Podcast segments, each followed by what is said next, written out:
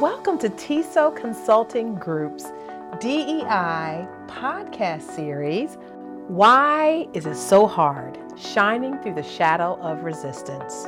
I'm Dr. Tonya Breland. And I am Erika Lee.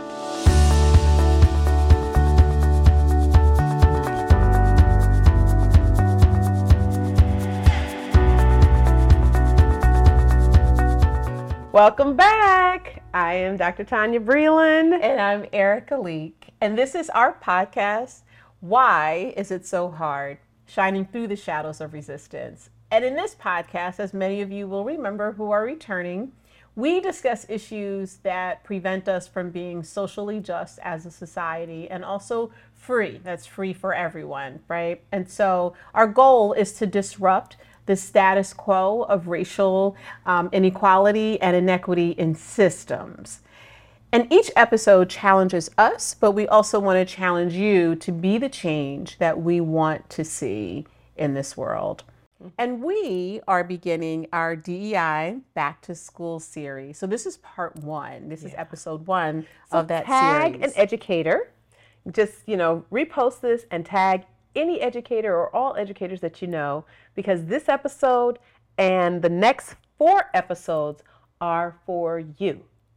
So, today's episode, part one, is about managing the cultural mismatch. Yes, it is.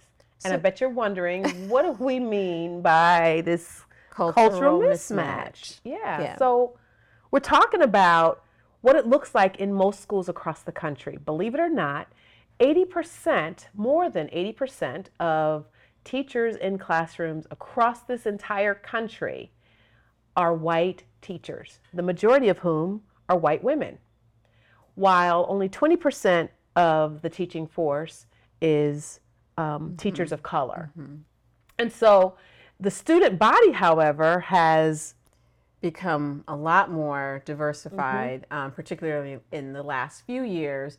So, more than half of our country's student population um, being is over 50% students of color. Right. So, really, we're talking about the majority of students now nationally are students of color. Mm-hmm. And so, you can see how this might be a mismatch right. in terms of culture. So, we have a predominantly white teaching force, but now we have a predominantly um, student population of color. Right. So, why is that important? So, it's important to really know that that is in existence yeah. because um, teachers may find that they're clashing with their students. Um, in areas or spaces where maybe in the past they didn't have those mm-hmm. clashes mm-hmm, mm-hmm. because the students looked more like them. Yeah. Um, and so, with students who are becoming more and more increase, you know, increasingly um, diverse, coming from different ethnic backgrounds, um, that means that teachers may not necessarily um, know or understand some of the cultural reference points that students bring into the classroom. Yeah, yeah. I think that's really important because you know culture dictates so much of the way that we think. Um, sort of the, the frameworks that we sure. think from, right? We talked before about collectivism versus individualism, mm-hmm. right? And mm-hmm. so imagine being a student that comes from a cultural background where it is all about the collective, it's right. all about the group. But you're, you know, as a teacher, you're teaching this student, um, but you come from a background where it's about the individual, mm-hmm. right? So um, that can be a real clash in terms of practice, sure thinking, problem solving. Mm-hmm. That could be a real clash. And so um, that's just one example. But when we think about that cultural mismatch, there really can be this kind of misalignment mm-hmm. between sort of just ways of being. Yeah. And that really very often comes down to to culture. Right, right. And I have to just like pause for a second just to remind people that there is like no culture is a monolith. Mm-hmm. We've said this before in other episodes, and we've got to say it again, especially with this conversation. Mm-hmm. Because you might think as a teacher, well, I've, you know, I've worked with black students before, I've worked with Latino students before, and I've worked with Asian students, and you may in your mind think that all the black kids are similar, mm-hmm. all the Asian kids are mm-hmm. similar, mm-hmm. all the, you know, um, mm-hmm. Latino kids are similar, you know, et cetera, et cetera. And the truth is, they may have some similarities, but they ultimately right. are not the same. And we cannot make assumptions about our students just because we may have worked with one group or another in the past. And, you know, just kind of a, a funny um, situation. So, you know, there's a game um, that is um, unique to Black culture and it has like different phrases mm-hmm. and comments. Mm-hmm. And so um, I remember playing that game with our, our family, you know, during the holidays. And um, it's funny because, you know, it was our family, like our family and kind of some of our extended family. And so the young people seem to know all of the like phrases mm-hmm. that, mm-hmm. um, that, you know, were common in, in black culture. And there were some phrases that I had no clue about there were phrases that my husband had mm-hmm. n- even less of a, of a, clue about, and he's a horrible game player. Um, and one day he'll watch this, watch this episode and he will laugh because it's true. He's a poor loser. He's mm-hmm. very competitive. And so he like, my mother never said those things, you know. And so he's like upset because he can't guess mm-hmm, the phrases. Mm-hmm. And and so, you know, we're laughing and it's it's hilarious. But the truth is, even in our own sure. family, sure we realize that, and we're all black. Yeah. We realize that we don't all have the same cultural reference points. That's right. And like for him, he got very frustrated because he's a poor loser. But for the rest of us, we just laughed it off and like, oh, really? You say that? Mm-hmm. The kids say that, or people say that? Mm-hmm. You know, so that was even a lesson in and of itself.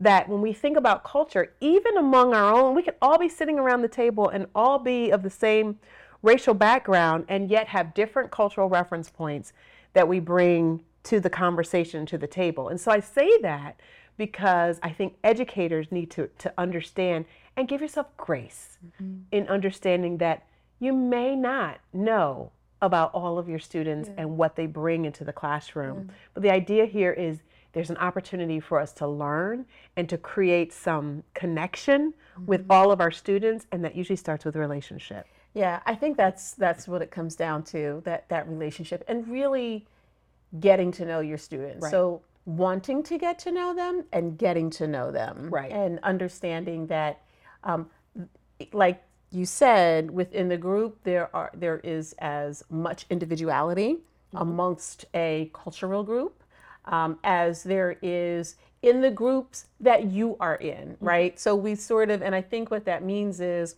we just see the humanity in in in in people and that human tapestry means that there's so many differences right Absolutely. and so as a teacher i think part of sort of managing that cultural mismatch like you said put aside those assumptions mm-hmm. right put aside those assumptions and I, I will say that there are a few different ways that you can tell whether or not as a teacher, you are addressing that, or you know, successfully, I think, managing that cultural mismatch. You know, if you see a disproportion, if there's disproportionality in your outcomes, like let's say you have a diverse group of students.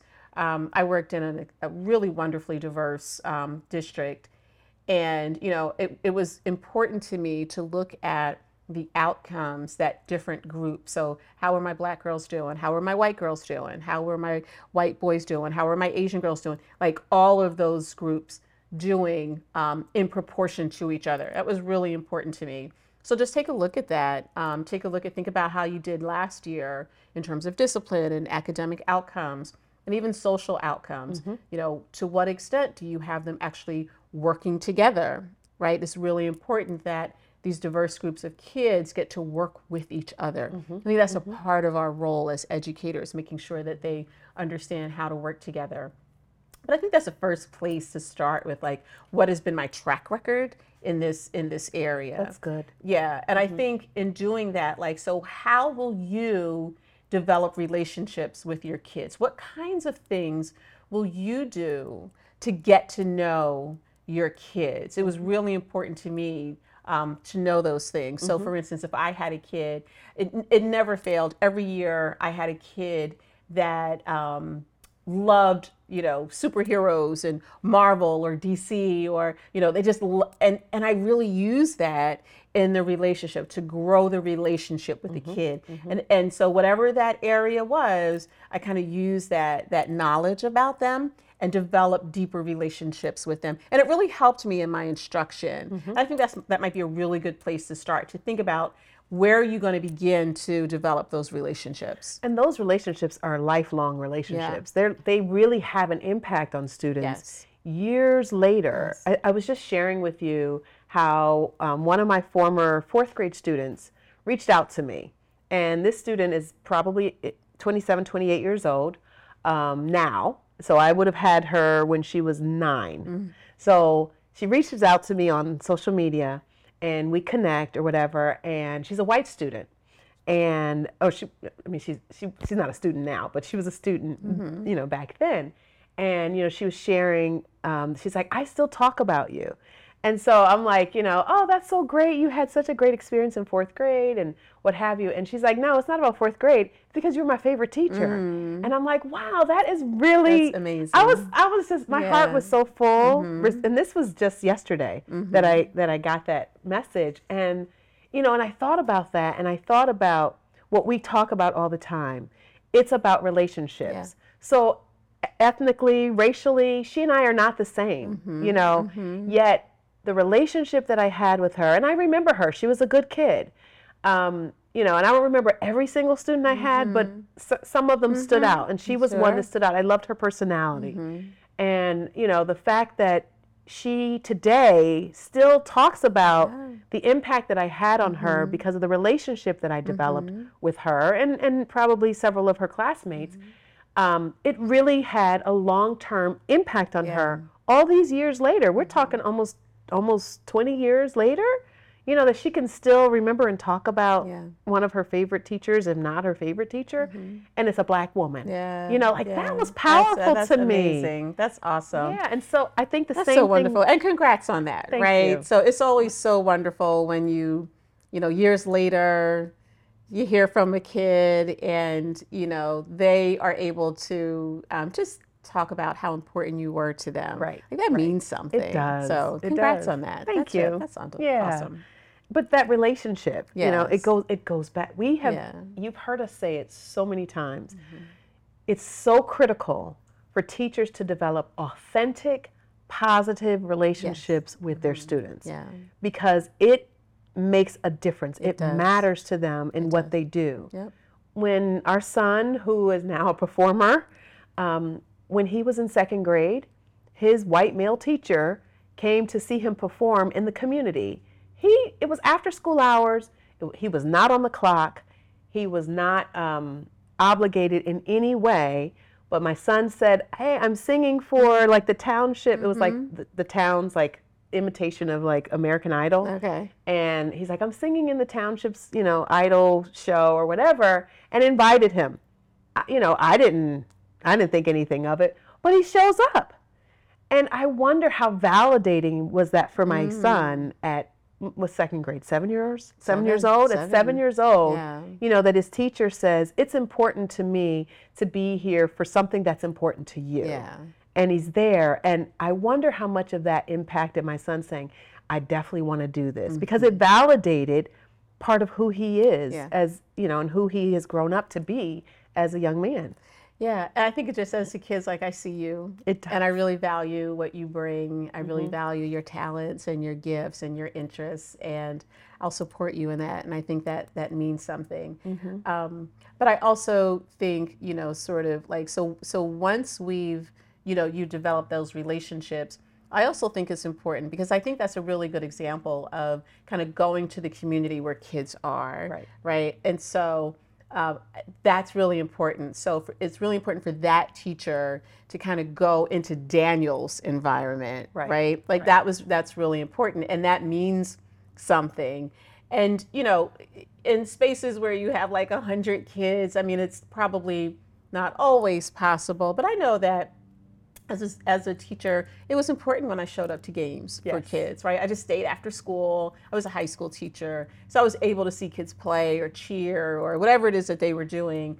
That was important. It was mm-hmm. important to come back and go to those concerts to just watch them in that. But it was more important to them, I think, when I actually went into the spaces where they lived and I went to their churches or, you know, those kinds of civic groups that they were a part of and engaged in whatever it is that they were um, performing or, or, or, um, or just being participating in. Mm-hmm, but mm-hmm. I think even in spaces where, you know, maybe it doesn't involve kids, I think when you realize that you have a cultural group that you may not be all that familiar with, I think find uh, seek out opportunities to be a part of you know whatever the expression or celebration is. So go to a festival go to a caribbean festival if you know that you have you know large numbers of kids that are you know from one of the um, caribbean cultures. Um, you know go to african american you know um, festivals or or those kinds of things or like so that you can really sort of like immerse yourself yeah. in the culture. I agree. I think that's a really good way. And there's a, um, a, a concept called cultural humility. And what that means is that you understand that there is another culture different from yours that has as much to offer as any as your culture mm-hmm. and you're willing to learn about it mm-hmm. and through learning about it you immerse yourself in mm-hmm. it and so those kinds of opportunities are really important because it does give you some insight into um, the way that students that come from, as we said earlier, no culture is a monolith, no race is a monolith, but it does give you some insight into um, some of the patterns that you might be seeing mm-hmm. or some of the experiences that you might be having that you may not quite understand. Mm-hmm. Absolutely. Yeah. And, you know, when I think about this this whole piece of managing the cultural mismatch, um, we we can't um, avoid something that's probably most uncomfortable for educators, and that's the topic of being willing to confront your biases. Um, mm-hmm. You know, that's that's very much a part of a culturally responsive educator. Mm-hmm. Is saying, okay, I need to understand what my biases are towards groups of people, mm-hmm. and some of that comes from learning about your own culture and the reference points. So maybe you can kind of explain when we talk about um, reference points, you know, understanding your own cultural reference points and your students' cultural reference sure. points and what it is that makes you different yeah. from them and you know or or them different from you. Yeah.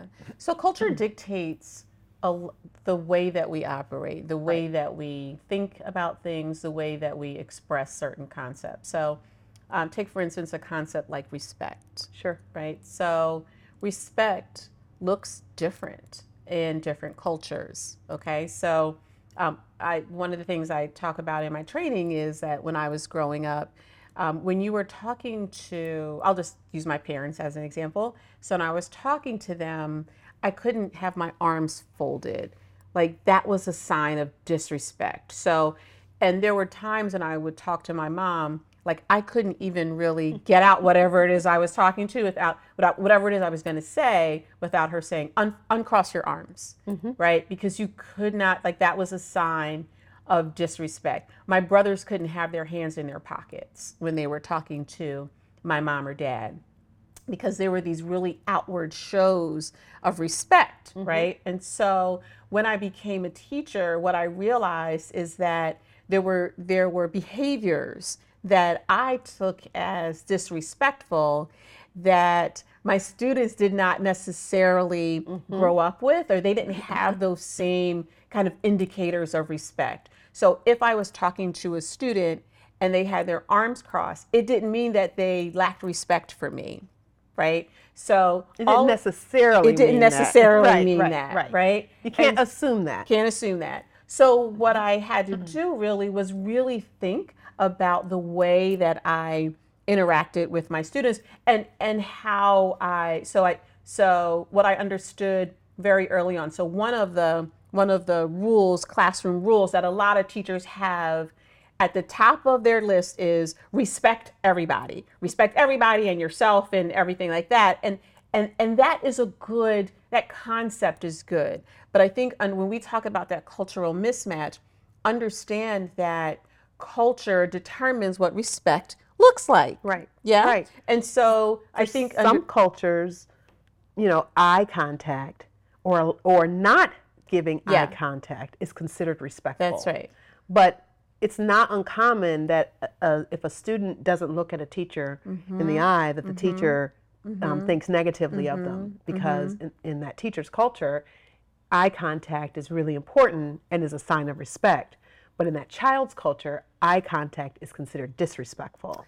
I even remember, um, like growing up, if you got into trouble or whatever, it was disrespectful to talk back. So if you felt like, you know, th- well, this is why I, I, I did. If you were to like defend yourself, that was disrespectful. Don't talk back, right? That's correct. And so, so at the same time, though, and I can remember this, like my one of my brothers, he was just a, he was just really really quiet. But we were also sort of taught not to talk back to figures of authority. But then when a teacher wanted a response in terms of like an area of misbehavior, and we didn't give it to them, in school that was seen as disrespectful mm-hmm. Mm-hmm. because we didn't respond or we didn't you know sort of inter- engage with the teacher and that was a really clear sign of a cultural mismatch because at home it was don't talk back so you're going to get your lecture or whatever it is that you're going to get and then you have no there, there was nothing that you could say back because uh, you would get into more trouble. At school though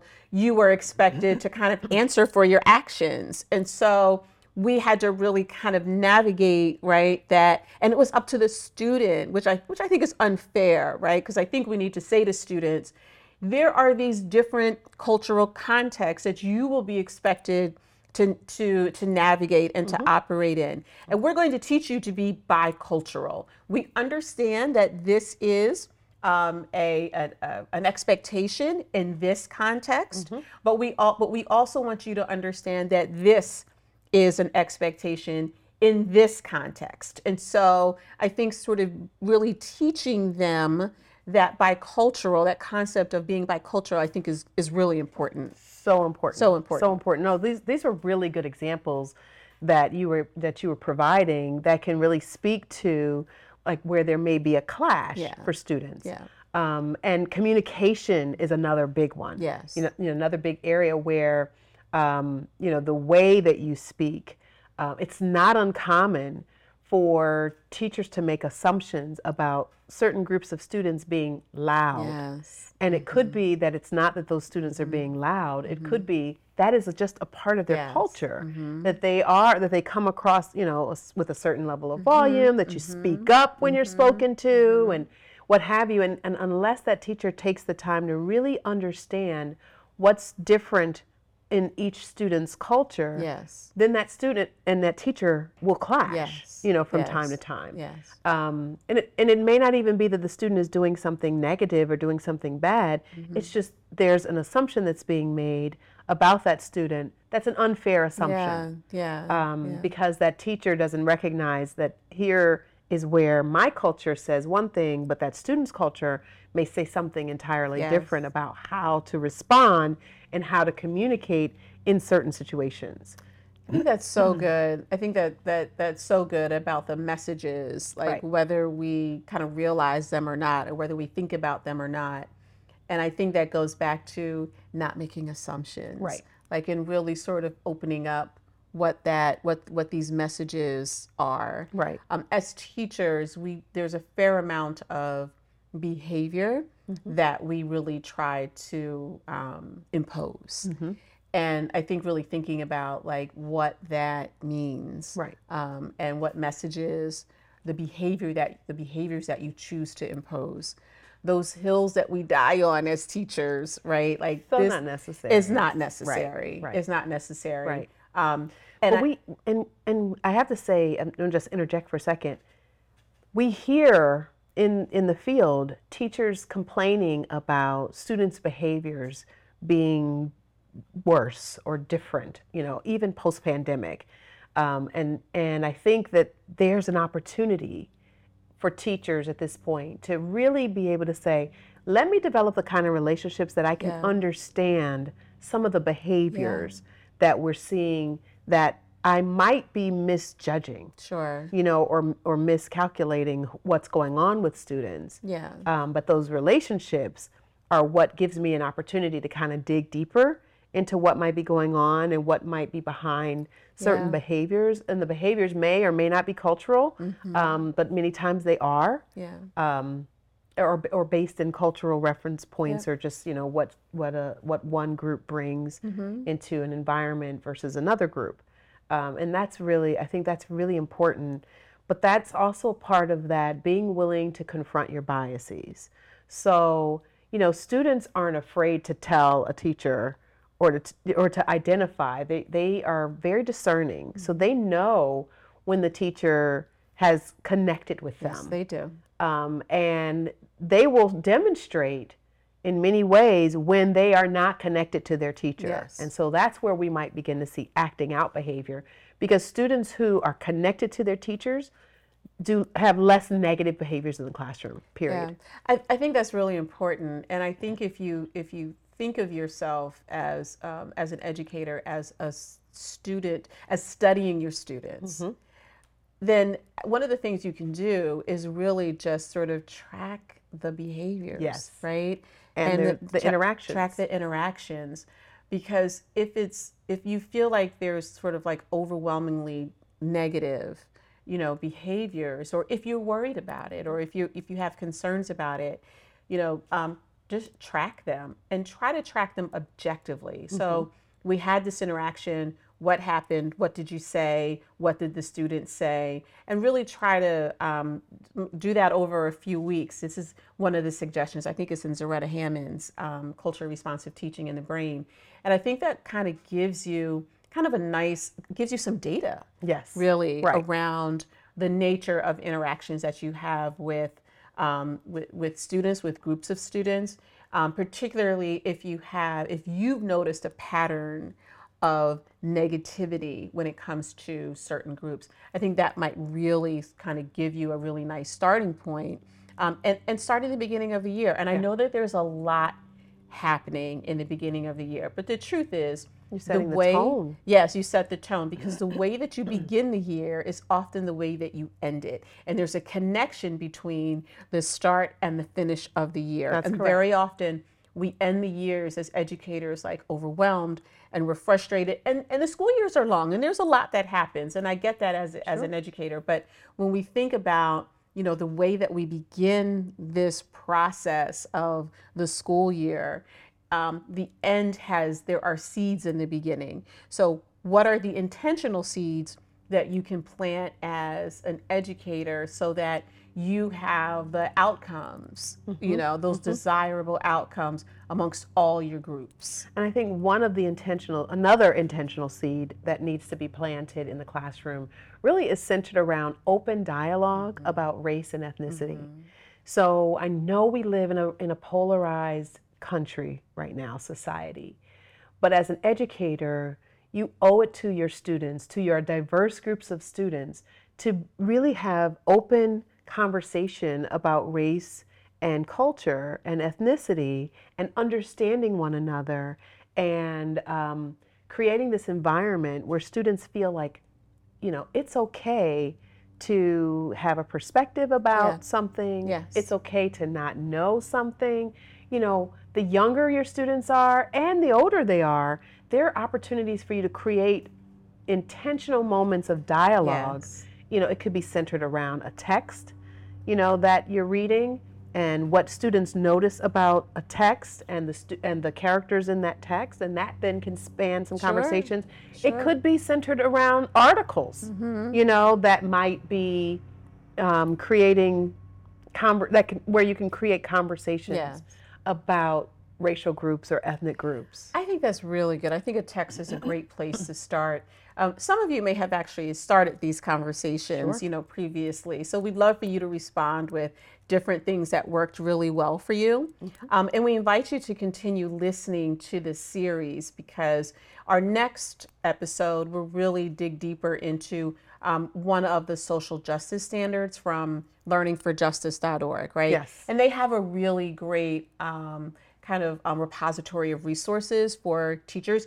if you're not quite comfortable mm-hmm. with having those open dialogues that are really necessary for our kids. Right. right. And so, um, so if you would just you know comment let us know how you engage in these conversations with your with your uh, with your students how you plan to what kinds of resources you plan to use. And also we invite you to continue to continue listening. Absolutely. Yeah. we love when you come and listen to us and when you share with folks. So feel free to share this po- podcast episode as well as any of our other episodes with people that you know.